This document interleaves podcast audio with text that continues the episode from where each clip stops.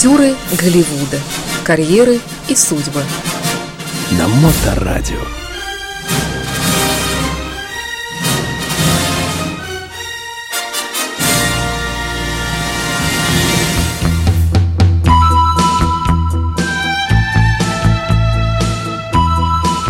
Вы на волне Моторадио. В эфире программа «Актеры Голливуда», она же «Дневной сеанс», автор и ведущий Илья Либман, напротив меня. Илья, здравствуйте. Здравствуйте.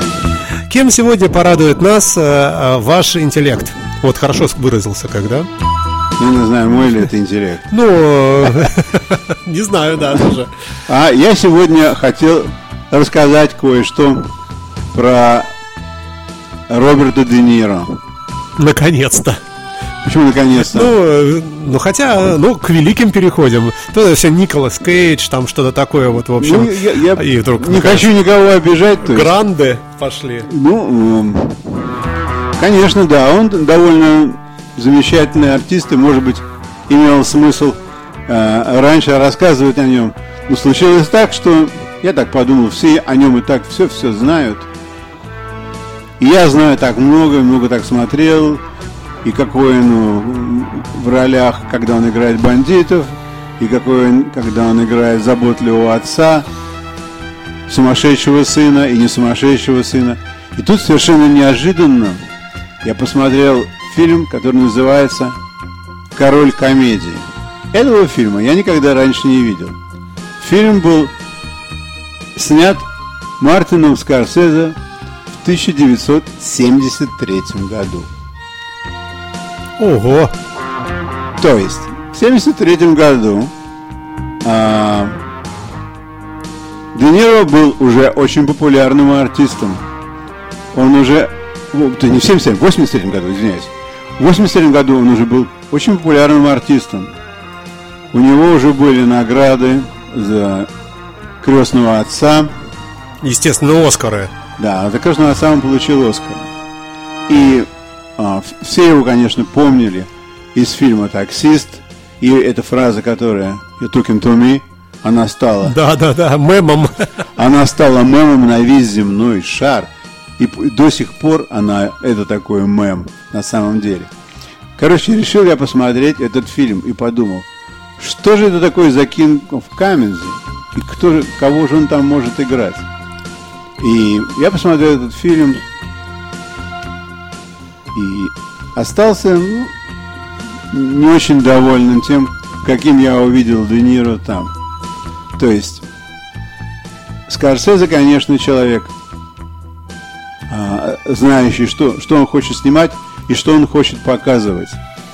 То есть идея фильма такова, что там показывают одного характера, который работал сейлзменом.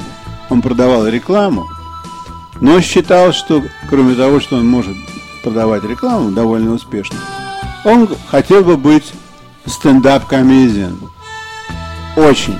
Он считал, что он безумно остроумный, и что у него полно материала, и что единственное, что ему нужно, это попасть на программу, как «Вечерний Ургант», и чтобы его, и все увидят, да, чтобы его все увидели и поняли, что они не видели раньше, и, и как он хорош. Но действие происходит в Соединенных Штатах э, в восемьдесят втором году. И... Еще жив был Майкл Джексон? А что Майкл Джексон? Конечно, он был жив. Он был еще молодой совсем. Он еще не делал себе операции в, в те годы. Еще был похож на себя. Да. И... Э, Значит, он пытался попасть на прием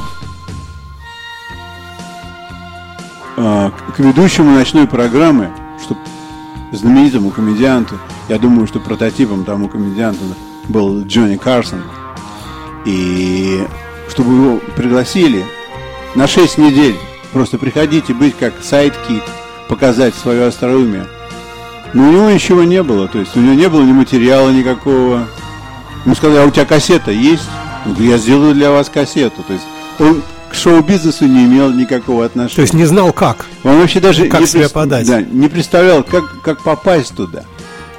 И, конечно, Скорсезе, когда снимал этот фильм, он показывал через одного человека целое поколение людей, безумно талантливых, которые пытаются пробиться, а из них достигают цели буквально единицы. И мне показалось, что для Де Ниро это такая довольно мелковатая роль. Хотя, конечно, он там и улыбался, и делал шутки. И я подумал, что вот надо рассказать мне про Де Ниро, потому что Де Ниро, как никто другой, не боится а, принимать участие в фильмах, которые не становятся очень популярными, потому что в них показывают настоящую Америку. И я вспомнил, какой фильм совершенно крутой с его участием я смотрел много лет назад, но этот фильм до сих пор у меня в глазах. Фильм называется «Жизнь одного мальчика». Фильм этот о том, как одна женщина, которая играет Эллен Баркин, со своим сыном, которого играет мальчик Ди Каприо. Ничего себе, да.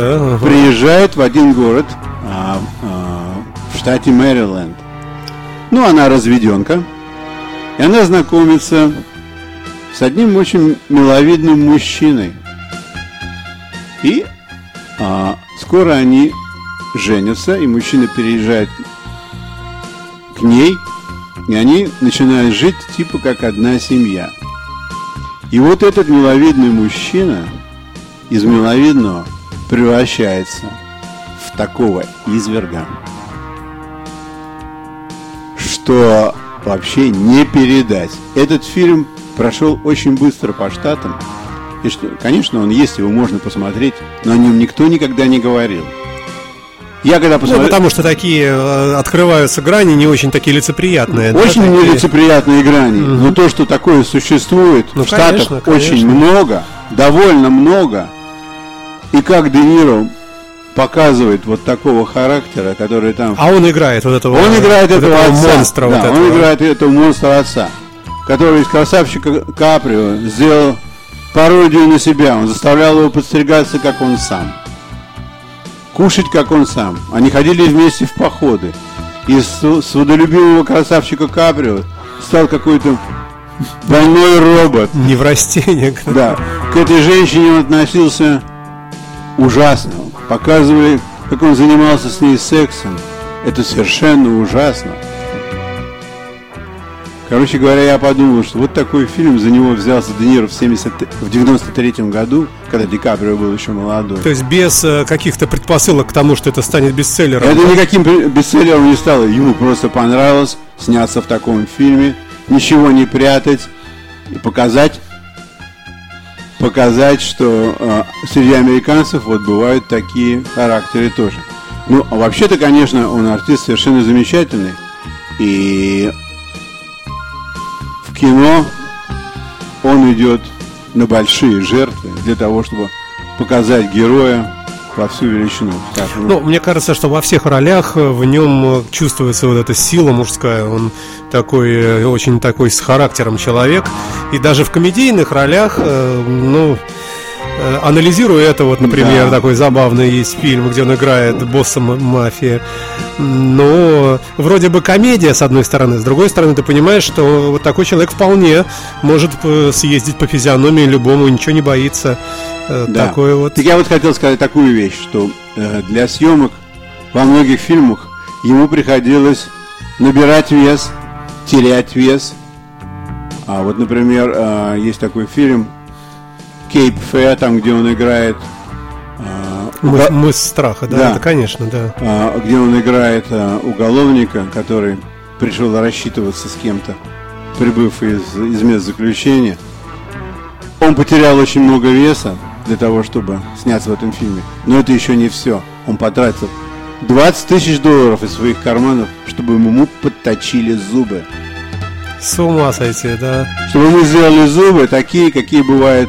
у заключенных, которые провели сколько-то времени в заключении. Потом, конечно, фильм «Рейджинг Булл», за который он получил, а, по-моему, гл- глобус. Он набрал двадцать семь килограмм к концу жизни этого боксера. А потом он набирал вес неоднократно, когда он снимал а, в фильме Большого Капона Untouchable. Да, да, да, да, да, вообще великолепная картина. Я, когда, когда я смотрел Untouchable, я сейчас даже не мог понять, кто же играет этого человека. Если бы не эта мушка на его да, щеке, да. такая характерная, то трудно было сказать, что это Де Ниро. Только потом в ролях, да это же Де Ниро. Так тут два Де Ниро. То есть вот он со своим весом играет в одну сторону и в другую сторону. То есть он очень хороший артист и, конечно, не боится экспериментировать. А, что еще интересный момент по поводу Де Ниро, это то, что он большой нью-йоркер. В том плане, что он... Такой фанат своего да, города. Да, фанат своего города. Что когда произошел этот взрыв двух башен, и весь даунтаун был вообще такой, как гост-таун, многие люди уезжали оттуда, потому что там воняло, меняли место жительства.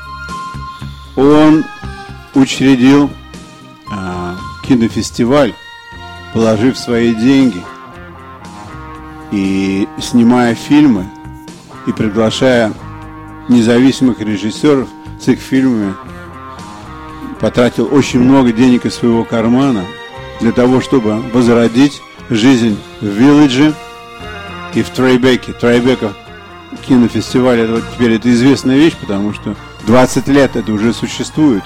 И это считается довольно престижно среди independent movies попасть туда, на этот фестиваль. Это первая вещь. Вторая вещь. Может быть, он не очень хороший семьянин, у него было две жены. И он с ними... Ну, это не, не признак нехорошего да, семьянина. Да, не знаю. Во всяком случае, у него есть два сына, и он... Э, довольно бизнес-ориентед персона. Он деньги на ветер не пускает, он покупает рестораны. У него есть несколько ресторанов. И ну, довольно интересный человек. Ему немало лет уже, но не так много. Ну и политически он высказывается. И политически, да. Политически да, он, конечно, большой... набить лицо Трампу. Да, он большой либерал тоже. Э, и... За словом в карман не лезет. Интересная личность, безусловно. Ощущение такое, что он учился у нас в Щукинском или где-то. Такая прямо там школа чувствуется. Но он действительно играет. Там ему веришь, его персонажам. Кстати говоря, он учился по, по школе Станиславского. У него была учительница, которая училась у Станиславского из первых рук. И то есть вот, когда вот он отрабатывает свои какие-то номера, как нужно говорить, он стоял буквально часами перед зеркалом, как было написано в учебнике Станиславского, как нужно влезать в роль. И он это делал, на него все смотрели так. Это в своем уме парень. То есть там немногие так учились. А потом весь в Оскарах стал. Ну, я не думаю, что весь в Оскарах, но так вообще, конечно, наград имеет много и уважаемый артист. Сколько может приносить ресторан в Америке денег в месяц, например? Ну, примерно. Один Де Нировский ресторан может приносить миллион в месяц? Да, конечно. Может? Ну, ну, конечно. Но дело все в том, что он не берет ресторан один на себя. Он делится. То есть обычно в таких ресторанах есть два-три хозяина. Люди, которые друг с другом связаны по жизни. Угу. И многие из них, скажем, артисты кино или артисты там откуда-то еще как-то. Попасть в, в такую сделку бывает очень и очень непросто, потому что это деньги наверняка. Потому что когда Де Ниро идет улаживать с властями какие-то вопросы, там к нему приехала сан, санэпидстанция и, и сказала, что у нее тут пахнет, то, то все улаживается очень быстро. То есть там не может быть... Какая, кто-то захочет тебя крышевать вдруг. Да. Де Ниро никто крышевать не будет. Думаю, да, вряд ли. То есть это, это всегда деньги наверняка. С такими людьми очень хорошо вкладываться. Ну и попасть туда, конечно, не так просто. Ну что ж, на сегодня все тогда. Спасибо да, большое. На сегодня все. Илья, и до новых встреч. Это была программа Актеры Голливуда, дневной сеанс. Спасибо вам, как всегда, за интересный рассказ. Большое пожалуйста. До следующего вторника. Счастливо.